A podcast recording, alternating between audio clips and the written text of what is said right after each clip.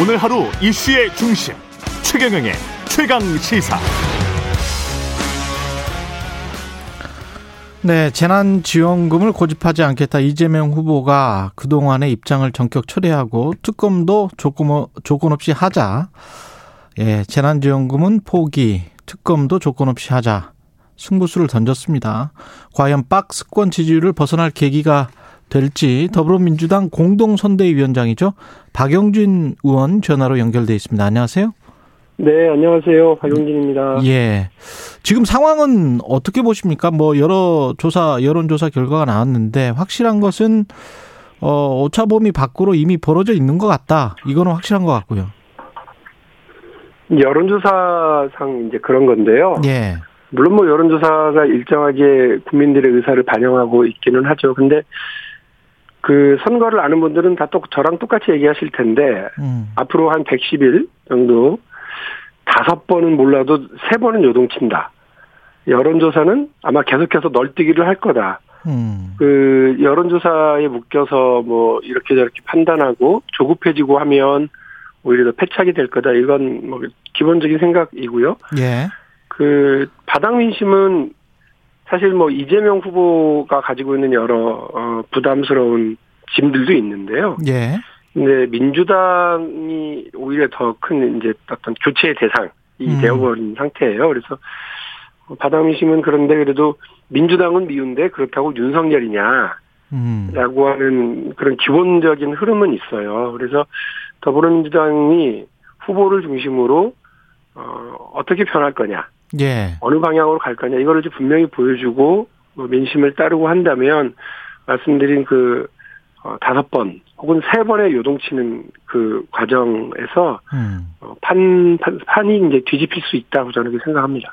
미래는 그렇다고 치더라도 현재까지 이렇게 된 데에 무슨 원인 진단이 이제 분명히 나와야 될 것 같은데요.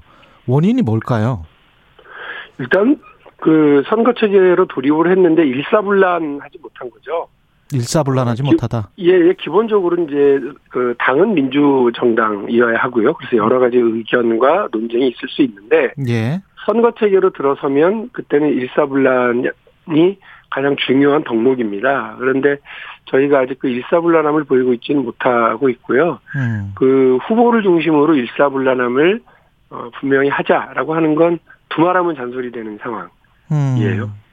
근데 그 국민의힘 같은 경우는 이제 홍준표 후보가 어 이런 이야기를 했잖아요. 만약에 이제 윤석열 후보가 되면 대한민국이 불행해질 것이다. 직접 댓글을 달았거든요. 네. 근데 이낙연 후보 같은 경우에 지금 이제 2위 후보에 관해서 이야기를 하는 건데 2위 후보였던 이낙연 후보 같은 경우 어 상임 선대위원장이죠 지금 현재. 네. 근데 안보 이런 상임 고문. 상임 고문이죠. 예, 예. 안 보 이는 것이 홍준표 의원과 비슷한 어떤 그 아직 뭔가가 좀 남아 있는 거 아닙니까 혹시? 홍준표 후보는 댓글을 달잖아요. 예. 그리고 분명히 뭔가를 지금 예. 어, 어, 다른 예. 거를 지금 어, 나는 꿈꾸고 있어 하고 이제 예, 예, 그러시는데 예. 이낙연 어, 전 대표는 지금 이낙연 전 대표로 함께 했었던 분들은 다 지금 선대위원회에 포괄이 돼서 예. 각자 역할을 하고 있고 또 그 목소리들을 내고 있어요. 음. 어, 그래서 저는 그뭐 홍준표 후보처럼 좀 노골적인 어, 그런 어, 활동하고 비교해서는 안 된다고 생각하고 예. 민주당은 원팀은 되었으나 울- 일사불란하지 못하다 이렇게 진단하는 건 맞습니다. 그 정도다. 예, 예, 그렇습니다. 오히려 예. 지금 후보의 그, 저, 후보의 자질에서의 격차가 예. 좀 분명히 좀 보여지는 게 중요한데, 예. 그렇게 되지 못하고 약간은 그 마이크가 다 중구난 방으로 좀 흩어져 있는 거 아니냐, 이런 생각도 있어요. 음. 이런 부분은, 어, 뭐 하루아침이면 고칠 수 있고 다잡을 수 있기 때문에, 예. 저는 이제 후보 자질에서의 격차를 국민들에게 분명히 보여주는 게 중요하다. 특히, 음. 내 머리로 생각하는 이재명이냐, 남머리로 움직이는 윤석열이냐의 싸움이다. 그래서 이게 지금 써준 대로 있는 지도자가 어떻게 대한민국의 미래를 써나갈 수 있겠냐. 예. 이걸 분명히 해줘야 된다고 생각합니다. 아. 다들 아시겠지만 이재명은 여기까지 혼자 왔는데 예. 윤석열은 혼자서 뭘 할 수 있어요. 게다가 지금 윤석열 후보가 이 리더십에서의 어, 아리송함을 보이고 있는 게 선대위 구성을 두고도 이도저도 못하는 시간이잖아요. 음. 그래서 뭐 김종인, 김한길, 김병준 누구는 이걸 놓고 이분들을 놓고 삼김 시대 뭐 이렇게 얘기하던데 예. 김종인, 김한길, 김병준 이 떡 세 덩이를 다 다 먹겠다 이런 생각이신가 보더라고요. 그러면 이 체하죠. 아, 이렇게 한꺼번에 떡을 세 덩이 다 드시려고 그러면 예. 근데 개인적으로는 김종인 원톱이면 뭐 상당히 위협적이라고 저는 생각을 했어요. 예. 근데 뭐 삼김 선대위다. 그럼 이제 제가 볼 땐 뻔해요. 그 자중질환 벌어질 거고, 어, 윤석열 리더십은 더 흔들릴 거고, 어, 이- 이쪽 저쪽에서 써주는 거 그거 다 읽으려고 그러면 아마 윤석열 후보가 자기 머리로 생각하지 못하는 시간 동안, 어, 뭐, 아까 말씀드렸던 그 요동치는 시간이 계속 올 거고, 세 번을 넘어서 다섯 번 더 올 거다, 이런 생각하고 있기 때문에요. 음. 우리가 더 우위에 있는 것들을 적극적으로 그 국민들에게 내보이는 게 필요하다고 생각합니다.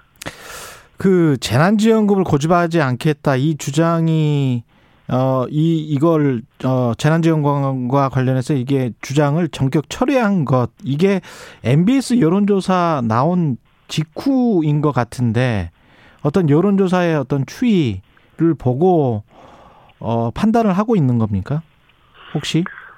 어, 후보가 그분에 대한, 어, 그 수정 의견을 어제 아마 오후였던 걸로 예. 기억을 하는데요. 예. SNS에 올렸고, 어, 여론조사는 거의 매일같이 발표되고 그렇죠, 그렇죠. 뭐, 뭐, 그나마 이제 MBS 조사는 좀 격차가 줄어들었더라고요. 어, 근데 저로서는 사실 민주당 안에서는, 민주당 안에서도 여러 이견들이 있었고, 저는 공개적으로, 어, 선거 경선 과정에서도 얘기를 했고요. 예. 재난지원금은 재난지원금에 맞게, 그 성격에 맞게 하고, 음. 별도의 어떤 뭐, 그, 구- 대국민 지원이 필요한 바가 있으면 그 부분은 따로 설, 따로 설정해서 가면 된다, 이런 생각이었어요. 그래서 예. 지금은 지난번에 재난지원금을 나눠드렸을 때, 제대로 그 보상받지 못한 분들, 지원받지 못한 분들, 특히나 피해가 더 크신 자영업자분들 중심으로 하자 이런 의견은 당내에서도 저도 그랬고 계속 있어 왔고요. 예. 그런 부분들을 후보가 본인의 생각과 다르더라도 받아들이는 것으로 어, 저는 봐요. 어. 그래서 이거를 포기했다, 뭐 다급해서 바꿨다 이렇게 보기보다는 그게 대통령이든 어, 국회의원이든 어, 시도지사든 간에 음. 정치인이 어, 그,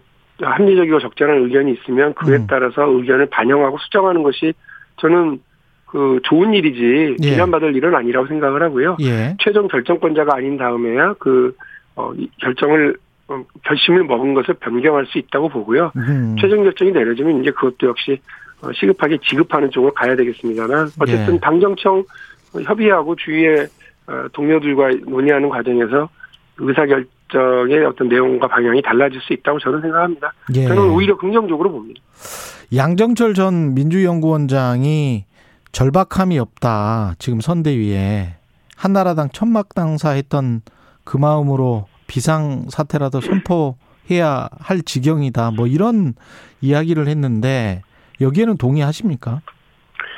밖에서 와서 더 그러실 거예요. 어, 음. 그리고 한 번 정도의 선거를 어, 어, 두 번이군요. 두 번의 선거를 사실상 그 기획하고 진두지휘하는 역할에 있던 사람으로서 밖에서 볼때 어, 답답하죠. 어, 음. 잘안 돌아가죠. 어, 당 안에서도 그런 답답함들이 있습니다. 예. 무엇보다도 그 적극적으로 어, 의사결정을 하고 어, 금방금방 좀 결정이 내- 내려오는 게 아니라 이게 이제 의사결정 라인이 길어지면 이거 보급선이 길어진 거랑 길어- 길어지는 거랑 비슷한 그 군대 움직이면서 가장 취약 지역이 바로 이 보급선이 길어지는 경우 아니겠어요? 예. 마찬가지로 일사불란함을 유지해야 되는데 너무 결정 과정이 느리거나 그 결정이 빨리빨리 어떤 피드백이 오지 않으면 음. 사실 일선에 있는 의원들도 다 답답하게 되죠. 그래서 네. 그거를 마치 내부 끼- 내부 안에 뭐 누구의 탓을 하고 문제 제기를 하는 식으로 가면 또 이게 자중질환으로 빠지거든요. 음. 어, 특히나 2007년 선거를 얘기하셨던 걸로 기억하는데 예. 저는 2007년 선거는 기억을 못 하고 어, 그때는 제가 역할을 안 했으니까요. 예. 2012년 선거를 이렇게 기억을 하는데 그때는 또 후보가 당 밖에 서 있었어요. 그래서 그 음. 대부분의 국회의원들에게 123명이었나? 그 예. 국회의원들에게 아무런 역할도 주지 않고 당 밖에 선대위를 따로 꾸리고 선대위도 3개, 4개를 꾸리면서 오히려 혼란해지고 음, 음. 당 조직은 거의 그 꼬다는 보릿자루 식으로 있었거든요. 예. 그때를 돌이켜 보면 기본적으로 당 조직을 다 선대위 체계 내로 흡수해 드린 거.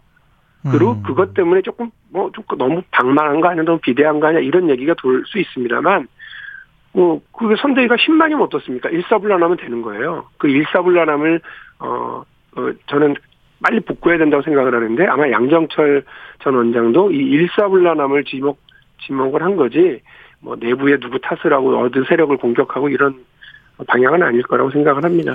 지금 체제가 갖고 지금의 시스템이 갖고 있는 어 어떤 과함을 조금 조정하고 덜어내는 방식으로 하면서 어떻게 이 의사결정의 과정을 좀 신속하게 복구할 거냐 이게 되게 중요한 지점이라고 봅니다. 지금 말씀하신 일사불란함이 필요하다. 그 일사불란함에 열린민주당과의 통합은 도움이 될까요? 어떻게 보십니까?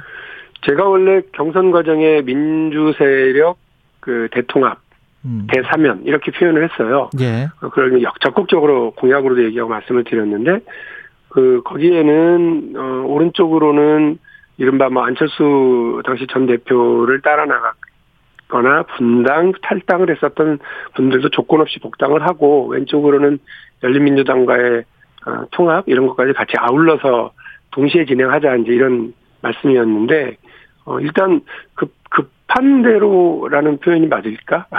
일단 음. 그 열린민주당하고 통합을 먼저 추진하는 것으로 좀 진행이 된 것 같고요. 예. 저는 그것도 그렇습니다만 호남 지역을 중심으로 해서 구민 국민의힘, 국- 아, 국민의당 의 분들 박주선, 김동철, 김경진, 송기석 이- 전 의원들 그리고 이용호 무소속의 이용호 의원 이런 분들이 자꾸 저쪽으로 가, 어, 어, 그 국민의힘으로 가거나 그렇죠. 가겠다고 의사를 표현하는 건 이건 뭐 우리한테는 아무 영향 없다 이렇게 할 일 아니거든요. 음. 원래 우리 당 분도 아니다. 뭐 저분들은 원래 철새다. 이렇게 얘기할 게 아니고 민주당으로서는 마이너스 0.1점씩을 지금 갖는 거예요. 그 0점 마이너스 0.1점씩이 쌓이다 보면 어느새 1점 되고 2점 되거든요. 마이너스. 예. 이렇게 되면 어느 시점에선가에는 그 회복할 수 없는 상황이 온다고 보고요. 그래서 저는 이큰 음, 어떤 저 선거에서 이 큰 선거에서 제일 중요한 건 어떤 사람과 세력과 동맹을 맺고 연합을 하고 통합을 하느냐. 그리고 어떻게 해서 상대의 보급선을 어, 끊을 거냐. 그 보급선이라고 하는 건 여러 가지 다양한 에너지들이고 그 장점인데 이거를 어, 끊어낼 거냐. 이두 가지가 그 선거의 중요한 전략적 지점이라고 보고 우리도 그걸 들여다보고 있거든요. 그래서 우리가 지금 조금 늦게 하는 거 어, 혹은 미진했던 부분들이 요 지점으로 이제 모이게 될 것 같습니다. 그래서 저는 어, 아마 후보를 중심으로 당의 의사결정에 일사불란함이 좀 바로 서고 또 그런 과정에서 민주당이 가지고 있는 조직적인 우세 또 후보에서의 자질 후보 자질에서의 우세 이런 부분들을 부각시켜 나가면 뭐 저는 12월 12월 중순 이전에 얼마든지 다시 우위를 점해 점하면서 유리하게 선거판을 끌어갈 수 있을 거라고 생각합니다. 그러면 지금 말씀하신 거 들어보니까 앞으로 한 한 달 동안 새로운 인물 영입이 많이 진행될 것 같네요. 민주당은. 아, 새로운 인물 영입이라고 하는 건 뭐 너무 당연한 거예요. 선거 과정을 통해서 당이 이렇게 달라질 거고 그 달라짐을 인물로 보여주는 건 당 안에 있는 내부 인물들로서는 좀 부족하기 때문에 새로운 인물을 계속 어, 저희가 찾고 발굴하고 받아들이고 영입할 텐데 예. 어, 제가 지금 드린 말씀은 지금부터 이미 이미 시작이 된 거죠. 우리 성대위가 잘 안 굴러가네. 일사불란함을 실종했네. 음. 후보 자리의 장점을 제대로 못 보여주고 있네. 뭐 이런 등등의 어, 반성들이 좀 다- 당내에서 좀 돌고 있기 때문에 예. 이것을 후보가 중심이 돼서 수습하고 어, 바꿔나가는 건 이미 이제 시작이 된- 됐다고 보시면 되고요. 어, 12월 중순을 제가 말씀드린 건 여론조사에 이게 반영이 되고 어, 국민들이 어 여기 좀 어, 그동안 미, 미원 민주당이 미웠는데 음. 좀 다시 한번 봐야 되겠네 하는데 걸리는 시간은 한 달 정도 걸릴 거라고 봅니다. 그 김한길 대표의 국민의힘 선대위 합류 이야기는 이거는 마이너스 0.1점입니까? 플러스 0.1점입니까? 아니면 플러스 1점입니까? 국민의힘에? 뭐 저희한테는 플러스도 마이너스도 아닐 수 있다고 봐요. 이미 아, 당을 민주당에는 어, 예.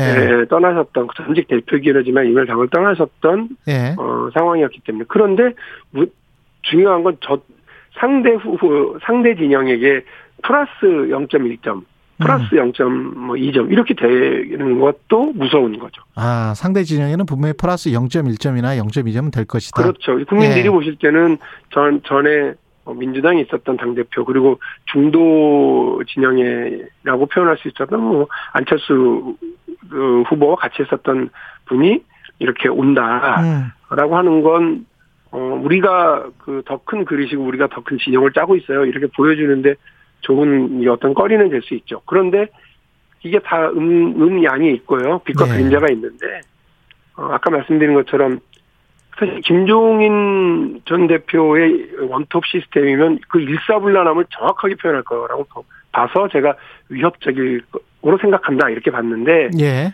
이제 중구난방 어, 시스템이 어, 될 수도 있다. 예. 떡세게 다 먹으려고 했다간 체한다. 그 말씀이군요, 그 그게. 말씀을. 예, 그렇습니다. 예, 아마 저도 다 아는 분들이지만 음. 김종인 대표의 그뭐 이른바 그립감 뭐 엄청 음. 세죠. 장악력. 예. 예, 그 우리 저 김한길 전 대표 역시 엄청난 기획 능력과 장악력과 추진력을 이제 가지고 있는 분들이고 김병준 의원은 김병준 전 위원장은 그렇지 않습니까? 음. 근데 아마 그 뭔가 이렇게 조금 음, 아 이거 엄청난 패착을 두고 있는 거구나라고 하는 걸 좀 이따 조금만 좀 지나면 아, 윤- 윤석열 후보나 국민의힘이 알게 될 거다 이렇게 생각을 하고요. 오히려 지켜보고 있습니다. 이해찬 전 대표가 나서야 된다 이런 이야기도 있습니다. 김종인 위원장 전 위원장에 에, 맞서기 위해서는 어떻게 보세요? 음 본인도 아마 그렇게 생각하지 않으실 거라고 보고요. 이해찬 전 대표도 그렇게 생각하지 않을 것이다. 예, 예, 예. 어, 저는 다시 말씀드립니다. 어쨌든 후보 중심 이 분명히 서야 된다. 예. 다른 누군가가 진두지휘하는 방식이어서는 안 된다. 그 국민의힘은 윤석열 후보가 제가 아까 말씀드린 것처럼 자기 머리로 생각하기보다는 남이 써준 대로 읽거나 그 어떤 자기가 아, 제대로 그 어, 국정을 끌어갈 만한 능력을 보여주는 이런 실력과 경험을 쌓을 시간이 거의 없었거든요. 예. 그렇기 때문에 누군가의 머리와 판단력을 빌려서 선거를 치르고 국정을 끌어가게 될 거라고요.